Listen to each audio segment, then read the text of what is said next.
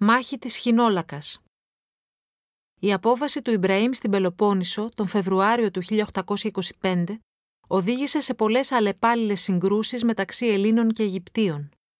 Στις περισσότερες περιπτώσεις, η νίκη ήταν στην πλευρά του πολυπληθέστερου και τακτικού Αιγυπτιακού στρατού.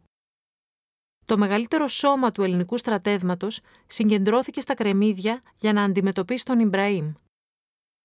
Η κυβέρνηση Κουντουριώτη είχε ορίσει αρχηγό τον Σκούρτη, έναν ναυτικό εντελώς άπειρο στον πόλεμο ξηράς.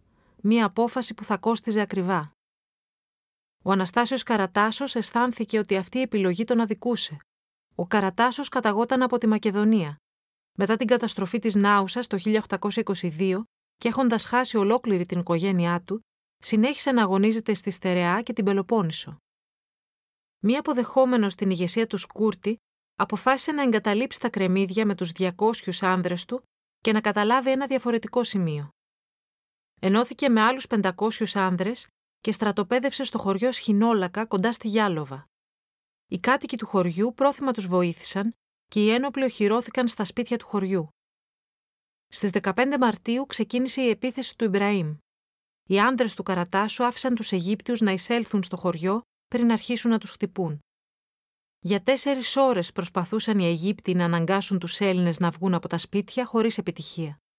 Τελικά αναγκάστηκαν σε υποχώρηση, αφήνοντας πίσω τους νεκρούς και οπλισμό. Η νίκη στη Σχοινόλακα δεν ήταν κάποιας ιδιαίτερης στρατηγικής σημασίας και σίγουρα δεν κατόρθωσε να αποτρέψει τη βίαιη προέλαση του Ιμπραήμ στην Πελοπόννησο. Όμως στη δύσκολη αυτή στιγμή της Επανάστασης, κάθε νίκη είχε τη σημασία της για το ηθικό των εμπόλεμων Ελλήνων.